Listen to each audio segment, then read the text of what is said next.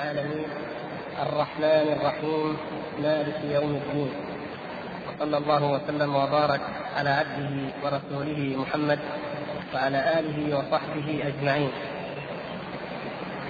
وبعد فكما تعلمون أيها الإخوة ما نزال في شرح الفقرة الثالثة والستين المتعلقة بأصول الدين. وبالذات في موضوع الأصول الخمسة عند المعتزلة.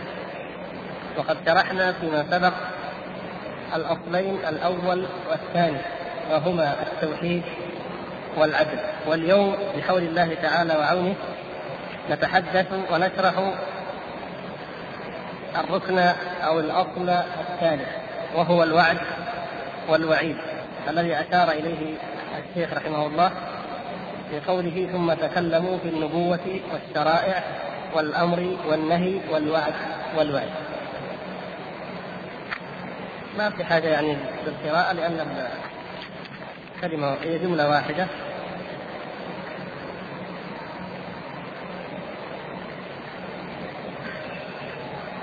نقول أو نعرض لكم أولا مذهب المعتزلة في الوعد والوعيد. في كلامه. أولا ما معنى الوعد؟ وما معنى الوعيد واضح. يكون واضح. نعم. الوعد يكون بالخير والوعيد بالشر أو بالعقاب. عندما جعلوا الوعد والوعيد أصلا من أصول الدين ماذا يريدون بذلك؟ أو لماذا جعلوه؟ آه كما ذكرنا في في سبب القسمة. لماذا جعلت المعتزلة أصول الدين خمسة؟ جعلوها باعتبار المخالفين كما بينا. ومن ذلك أن القاضي عبد الجبار يقول في كتاب الأصول الخمسة يقول وأما من خالف في الوعد والوعيد وقال إنه سبحانه وتعالى ما وعد المطيعين بالثواب ولا توعد العاصين بالعقاب البتة فإنه يكون كافرا. المعتزلة يردون على من يقول إن الله سبحانه وتعالى لم يعد المؤمنين بالثواب ولم يتوعد العاصين بالعقاب. هل هذه الطائفة موجودة أم غير موجودة؟ هم يقولون إنهم يعلمون طائفة تقول بذلك. يعني نحن لا نعلم طائفة بعينها. فرقة بعينها من الأمة قالت إنه لا وعد ولا وعيد بل حتى في الأديان والملل السابقة الإنسان ذو الفضل والإيمان والخير موعود بالخير والمجرم الشرير أو الكافر متوعد بالشر والعقاب. لكن هم يقولون إن هناك فرقة وربما كانت هذه الفرقة أو هذه الطائفة من الفلاسفة وبالذات من فلاسفة الهند وما والاها فيقولون إن من أنكر الوعد والوعيد مطلقا كافر. من قال إن الله تعالى لم يعد المؤمنين بالثواب ولم يتوعد الفاجرين بالعقاب فهو كافر. نقول نعم وكذلك لماذا؟ لأنه إنكار لما ثبت في كتاب الله سبحانه وتعالى واضحا جليا في آية وصور كثيرة. وفي سنة نبي النبي صلى الله عليه وسلم أيضا. قال وكذلك لو قال إنه تعالى وعد وتوعد ولكن يجوز أن يخلف في وعيده لأن الخلف في الوعيد كرم فإنه يكون كافرا. هنا ننتقل إلى إلى نقطة أخف.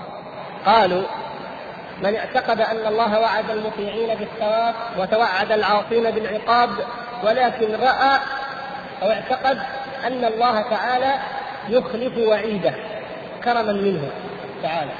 قالوا هذا أيضا كافر. والجواب لا بد من التفصيل. فنقول إن كانت طائفة بعينها أو رجل أنكر العقاب جملة يعني بمعنى أنه قال إن الله سبحانه وتعالى توعد. نعم. أن يعاقب لكن لا عقاب لن يقع عقاب جملة لأحد. فهذا مخالف أيضا لصريح القرآن. ولما ثبت في السنة ولما هو معلوم من دين المسلمين بالضرورة. عرفتم الفرق بين الحالة الأولى والثانية؟ الحالة الأولى من أنكر الوعد والوعيد قال لا وعد ولا وعيد. لاحظتم كيف؟ الحالة الثانية يقول لا يوجد وعد ويوجد وعيد ولكن الله تبارك وتعالى لا يفي بوعيده يخلف وعيده لا ينفذ وعيده كرما منه لو احد قال ذلك فنقول ما المقصود؟ ان كان المراد أنه لا يتوعد لا يوقع العقاب بأحد ممن توعد ابدا يعني معنى ذلك أنه لن يدخل النار أحد مطلقا أليس كذلك؟ فإذا هناك وعيد. الوعيد موجود لكن لا ينفذ بحق أحد. بل كل من المجرمين والفجار والكفار لا أحد منهم يدخل النار. نقول هذا أيضا كفر لأنه تكذيب لكلام الله وكلام رسوله صلى الله عليه وسلم ولما هو معلوم من الدين بالضروره وأما إن قيل إن الله سبحانه وتعالى قد يعفو عن بعض أهل الوعيد عمن يشاء من أهل الوعيد لحكمه عظيمة يعلمها سبحانه وتعالى. فمقتضى حكمته أنه لا يخلف وعده أبدا بل يزيد من فضله سبحانه وتعالى على ما وعد وعلى ما يستحق العبد. فلا يمكن إن الله سبحانه وتعالى لا يمكن أن يكون الله سبحانه وتعالى مخلفا لوعده الذي وعد عباده. فكل من وعد خيرا على حسنة قدمها فإن الله تعالى يخلفه ما وعده وسوف يلاقي ثواب ما عمل من الحسنات. أما السيئات فلله تبارك وتعالى بمقتضى حكمته أن أن لا ينفذ وعيده في حق بعض الأفراد. مثلا الله سبحانه وتعالى توعد أكلة الربا أكلة الأموال اليتامى بالنار مثلا إن الذين يأكلون أموال اليتامى ظلما إنما يأكلون في بطونهم نارا وسيصلون سعيرا. إذا هذا وعيد من الله سبحانه وتعالى. في سورة الفرقان وإن كان ذكر الشرك في أولها لكن أيضا ذكر ولا يزنون ومن يفعل ذلك يلقى أثاما. يضاعف له العذاب يوم القيامة ويخلد فيه مهانا.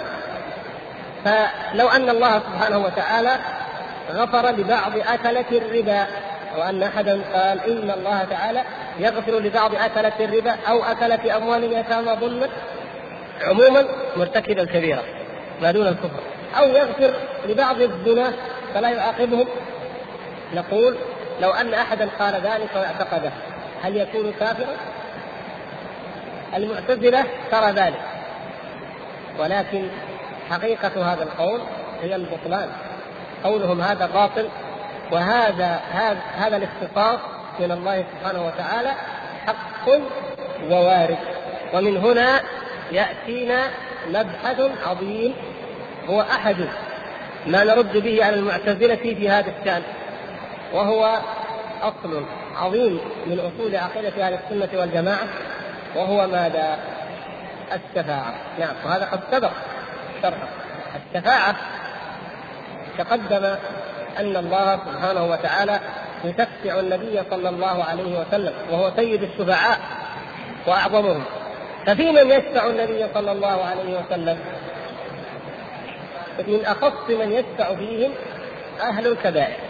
نعم أي عموما من استحق أو من استوجب دخول النار ولكنه يشفع له سواء دخلها فيخرج منها أو لم يدخلها على تفصيل قد سبق. المهم أن النبي صلى الله عليه وسلم يشفع وهو سيد الشفعاء. ويشفع الملائكة ويشفع النبيون ويشفع الصالحون ويشفع الشهداء. بل يشفع المصلون على الجنازة كما ثبت ذلك. كله قد سبق بأدلته التفصيلية الصحيحة ولعل لنا عوده إليه إن شاء الله تعالى. والمقصود هنا هو بيان ما في كلام المعتزلة من الإجمال والتلبيس الذي يؤدي إلى إبطال كثير من مما صح وثبت عن رسول الله صلى الله عليه وسلم بل حتى ما دل عليه القرآن. فنحن لا نعلم طائفة بعينها أيضا قالت ونصت وكتبت وقالت إن الله سبحانه وتعالى لا يعاقب أحدا مطلقا. وإنما الخلاف في الحقيقة هو في ماذا؟ هو في كونه عز وجل قد يغفر أو قد لا يعاقب بعض أهل الوعي. هذا هو محل الخلاف بين أهل السنة والجماعة وبين المعتزلة وكذلك من طرف آخر المرجئة. ويوضح ويفسر هؤلاء كلامهم يقولون إنه يجب على العبد أن يعتقد أن الله سبحانه وتعالى وعد المطيعين بالثواب وتوعد العصاة بالعقاب. قلنا هذا حق. وأنه يفعل ما وعد به وتوعد عليه لا محالة. يجب عليه كما نص بعضهم يجب عليه أن يثيب الطائفين ويجب عليه تعالى الله عما يقولون أن يعاقب العاصي أو المجرم. وهذا ينبني على أصل قولهم في مرتكب الكبيرة الذي سيأتي لأنها كلها مترابطة. وهو أن مرتكب الكبيرة عندهم خالد مخلد في النار. وهذا الخلود مؤصل أيضا على هذا فهو خالد مخلد جميعا يعني كل أهل الكبائر. لأنه قد يقال قد يقال إن أهل الكبائر نوعان. فنوع يدخل النار ويخلد كما يقولون ونوع يغفر له أو يشفع له الشفعاء فلا يخلد على قولهم يعني. لكن هم لا بإطلاق. مرتكب الكبيرة خالد مخلد في النار لا يخرج منها ولا يشفع فيه ولا يشفع فيه أحد فلا يدخلها من الاصل قالوا ولا يجوز عليه الخلف والكذب. لاحظتم كيف؟ عجوا وجعلوا عدم إنفاذ الوعيد في مستحقه خلفا وكذبا. يقول والمخالف في هذا الباب إما أن يخالف في أصل الوعد والوعيد كما أوضحنا قبل قليل ويقول إن الله تعالى ما وعد ولا توعد وهذا على الحقيقة خلاف في نبوة محمد صلى الله عليه وسلم لأننا نعلم من دينه ضرورة أنه وعد وتوعد. نعم وهذا حق لأن دين دين الإسلام. ورسالة محمد صلى الله عليه وسلم هي وعد ووعيد. بشارة ونذارة. بشرى للمؤمنين ونذارة ونذير للمشركين وللكافرين. أو يقول إن الله تعالى وعد وتوعد ولكن يجوز أن يخلف في وعيده. هنا أوضح وضحوا كيف يجوز أن يخلف في وعيده. قال الكلام عليه أن يقال إن الخلف في حق الله تعالى كذب لما تقدم والكذب قبيح نريد أن نعرف ماذا؟ كيف الشبهة؟ كيف يحذرون رحمة الله؟ كيف يضيقون واسعا؟ ما شبهتهم؟ قالوا الخلف كذب وقد توعد بأن يعاقب أهل الكبائر فإذا عفى عن أحد منهم فقد كذب والكذب قبيح ولا يليق بالله تعالى أن ينسب إليه قبيح. هذه هذا كل الشبهة التي أغواهم وأغراهم بها الشيطان. يقولون والكذب قبيح والله تعالى لا يفعل القبيح لعلمه بقبحه ولغناه عنه. حق. إن الله تعالى لا يفعل القبيح. وإنه عليم بالقبيح وغني عنه. هذا حق. لكن الاعتراض والخلاف في ماذا؟ هل العفو عن المجرم قبح؟ هل عندما تعفو عمن أساء إليك أنت البشر المخلوق ماذا تعد في نظر الناس؟ لأن المعتزلة بالذات يقولون إن الأصل في إثبات الصفات هو ماذا؟ هو العقل نأخذ العقل نقول النقل هذا مشهور مستفيض لكن نأخذ العقل ونقول عند الناس بما امتدح العرب من يعفو ويصفح عمن اساء إليه وقد توعده بالعقوبة. رجل قتل ابن رجل من العرب مثلا في الجاهلية فتوعده لئن لقيه ولا يقتلنه فلما لقيه قال قد عفوت عنه. هذا مسخرة لهذا الرجل ولقبيلته. وكم تغنى الشعراء بهذا؟ واثنوا ومدحوا الملوك أو الكبراء أو كذا. يعني لأنهم اذا إذا آه، قوم إذا غضبوا ضروا عدوهم ويقول جرير في مدح أو الفرزدق في مدح بن أمية.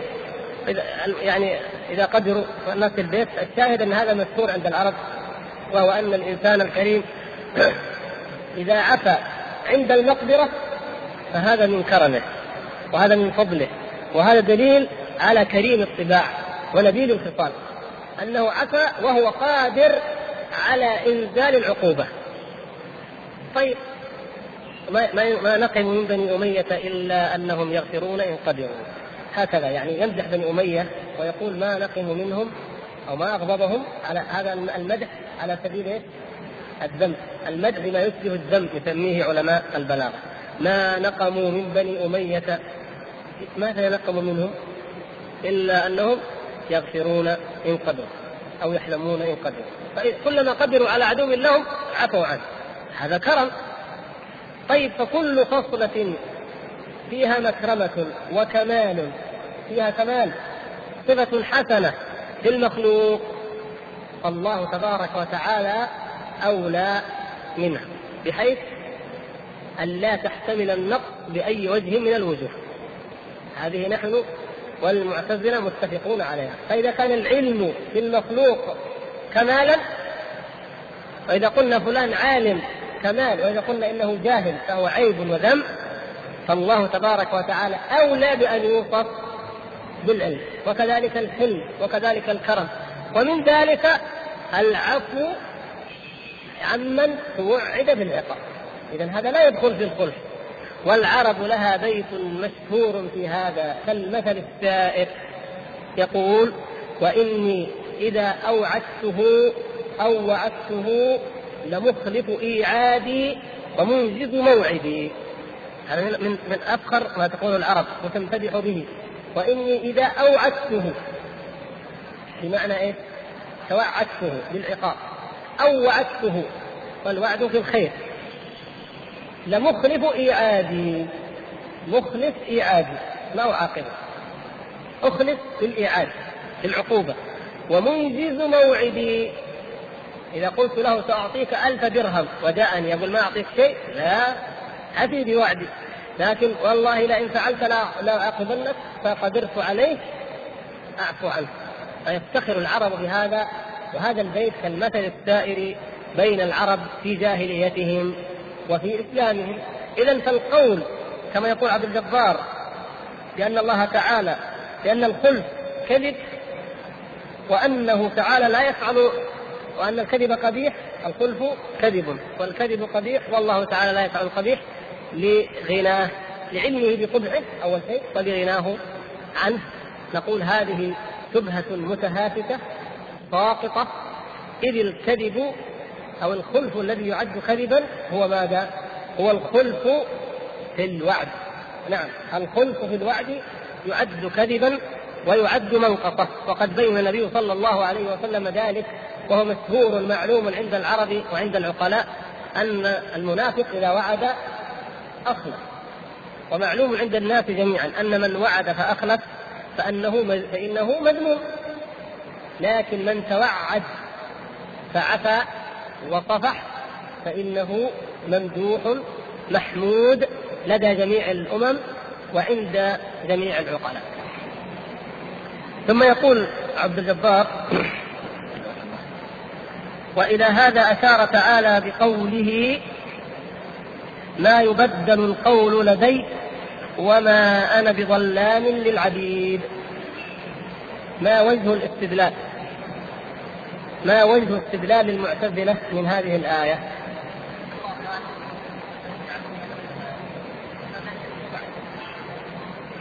أيوه من قوله إيه؟ ما يبدل القول لدي. نعم. طيب كيف نرد عليهم؟ الله تعالى يقول ما يبدل القول لدي. نعم هو هذا. قوله تعالى لا يبدل الحق ومن مما قال تبارك وتعالى أنه يغفر ويعفو لمن شاء وهل تنكر المعتزلة عفو الله ومغفرته؟ هنا السؤال. هل المعتزلة ينكرون أن الله غفور؟ أو رحيم أو يعفو عن السيئات؟ ها ما ينكرون ذلك أيوة ماذا يقولون؟ يقولون يغفر لمن؟ هو يغفر عندهم لكن يغفر لمن؟ لا ما هو في الصغائر نعم بعضهم قال لكن لا لا نتكلم الآن في الصغائر نتكلم في الكبائر لمن تاب أحسن يعني المعتزلة يقولون إيه؟ إن الله تعالى غفور نعم رحيم نعم لكن لمن تاب فقط. طيب لهم دليل من القرآن؟ وإني لغفار لمن تاب وآمن وعمل صالحا ثم اهتدى. طيب جميل. فهل هذا يخالف قول أهل السنة والجماعة إنه تعالى يغفر ويعفو لمن شاء وإن لم يتب؟ هذه الآية؟ لا وإنما ماذا قال الله تعالى أيضا؟ قرن الله تعالى تفضل.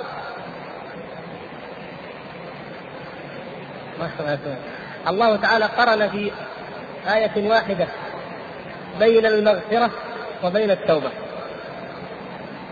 أليس كذلك؟ لا تقرطوا يعني إذا تبتم ممكن يقول كذا. تصرف طيب. ويغفر ما دون ذلك؟ قالوا هذا إذا تاب. ممكن نعم لكن هناك بعض مواضع منها قوله تعالى في أول سورة المؤمن سورة غافر. ماذا وصف نفسه؟ أيوه غافر الذنب وقابل التوب شديد العقاب بالصوت فهذه الآية لا يستطيع المعتزلة أن يردوا معناها إلا بتكلف. لما؟ لأن الله تعالى وصف نفسه بوصفين. متباينين. أنه غافر الذنب وأنه قابل التوب فإذا قالوا على قولهم بأن الله سبحانه وتعالى لا يغفر إلا لمن تاب لا معنى لقوله غافر الذنب يكفي على أن يقول قابل التوب لكن المعنى الآية تدل على نوعين. صفتين لله سبحانه وتعالى. ومتعلقها متعلقهما بنوعين من الناس. النوع الأول أصحاب الذنوب من مات وعليه ذنب. والنوع الثاني من تاب.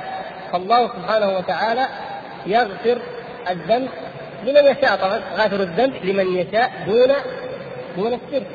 حتى نجمع بين جميع الآيات فهو يغفر لمن يشاء. إذا إن الله لا يغفر أن يشرك به ويغفر ما دون ذلك لمن يشاء. فهذا هذه الآية في حق من لقي الله تبارك وتعالى. لقي الله. مات. رجل مات. إن مات على الشرك فغير مغفور له. ولا يجوز أن يستغفر له. ما كان للنبي والذين آمنوا أن يستغفروا للمشركين ولو كانوا أولي إذا هذا مقطوع لأنه لا يغفر له. ومن مات ولقي الله سبحانه وتعالى مذنب غير تائب فيكون في حقه الصفة الأولى وهو غافر الذنب. فإن تاب إذا هذا غير من لقي الله هذا الذي ما يزال في الدنيا. إن تاب فهو تعالى قابل التوب. فإذا هو غافر الذنب من جهة وقابل التوب من جهة أخرى. وكونه تعالى كما قال تعالى إن الله يغفر الذنوب جميعا. هذه هي التي تحمل على من؟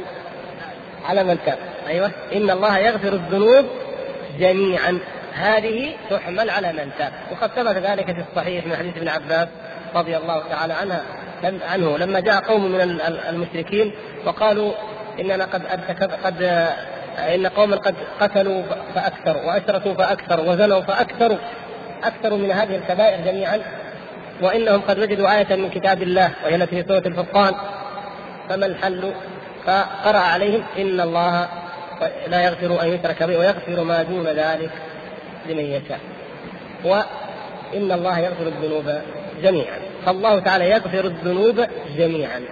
إن كان الإنسان كافرا يهوديا نصرانيا ثم تاب وآمن ودخل في الإسلام فالإسلام يجب ما قبله تاب كان زانيا فاجرا آكل ربا أيا كان ذنبه وتركه وأقلع عنه وتاب واستجمع شرائط التوبة فهذا قد تاب. والله تبارك وتعالى يغفر لكل من تاب. وإن كان تائبا من أعظم الذنوب وهو الشرك. أما من لقيه من مات ولقيه فإنه إما أن يلقاه وهو مشرك فهذا لا غفران له. وإما أن يلقاه وهو مرتكب لكبيرة ولم يتب منها. فهذا أمره إلى الله. والأدلة إن شاء الله تأتينا بالتفصيل بس نحن نستعرض الآن الجملة. فنقول ما يبدل القول لديه؟ نعم من من الرد عليهم أن الله تعالى ما يبدل القول لديه بل هو وعد بالعفو عن أصحاب الذنوب. اذا لمن شاء منهم قولا ولا يبدل القول لديه سبحانه وتعالى. وما أنا بظلام للعبيد نقول لا وجه للاقتصاد بها لأن الظلم إنما يكون بمنع الإنسان حقه الذي هو له. وأما التكرم عليه واعطاؤه ما ليس له فهذا عكس الظلم تماما لأنه غاية الكرم والإنعام. يقول آه، وبعد فلو جاز الخلف في الوعيد لجاز في الوعد. الشبهة الأخرى هي إيش؟ القياس وأول من قاس إبليس هذا القياس الفاسد لو جاز الخلف في الوعيد لجاز في الوعد. أيضا يجوز أن يعد الأبرار الشهداء الصديقين الأنبياء بالجنة ولا يدخلهم. كيف؟ قال لأنه ما دام قلتم أنه يجوز أن يوعد بعض المجرمين بعض العصاة والمذنبين ولا يدخلهم النار فكذلك يجوز أن يعد بعض المؤمنين ولا يدخلهم الجنة. وهذا قياس باطل فاسد. نعم. يقول لأن الطريقة في الموضعين واحدة فإن قال فرق بينهما لأن الخلف في الوعيد كرم وليس كذلك في الوعد قلنا ليس كذلك ها. يرد علينا في كلامه ليش؟ قال لأن الكرم من الحسنات ولعله من الحسنات أو الأمور الحسنة يعني الحسنات يعني الحسنة والكذب قبيح بكل وجه فكيف تجعله كرما؟ هذا كلام متهافت بين التهافت أنه عد يقول إن الكرم حسنه حسن. الكرم أمر حسن والكذب قبيح. فنقول إذا كان الكرم قد اتفقنا على أنه أمر حسن وتكرم الله تبارك وتعالى على أحد به به وأنعم على أحد به فمن أين يتطرق إليه الكذب؟ هذا من عندك. أنت جعلته كذبا مع أنك جعلته حسنا وكرما. هذا لا يليق. هذا كلام واضح. البطلان قال أو يقول إن الله تعالى توعد وعد وتوعد ولا يجوز عليه الخلف والكذب ولكن يجوز أن يكون في عمومات الوعيد شرط واستثناء. هذا ما تعرضنا له في الأسبوع الماضي وهو القول بأنه يقولون نحن لا نكفر مطلقا نكفر أحد حالتين من أنكر الوعد والوعيد والحالة الثانية هي من قال إنه يعني لكن الحالة الثالثة لو قال نعم ولا بد أن يعاقب لكن لعل له شرطا أو لعل له استثناء لا نعلمه. قالوا هذا مخطئ. أيضا ما يكون هذا موافق للأدلة؟ يعني بس يعني أنه ما كفر. هذا مخطئ ما كفر.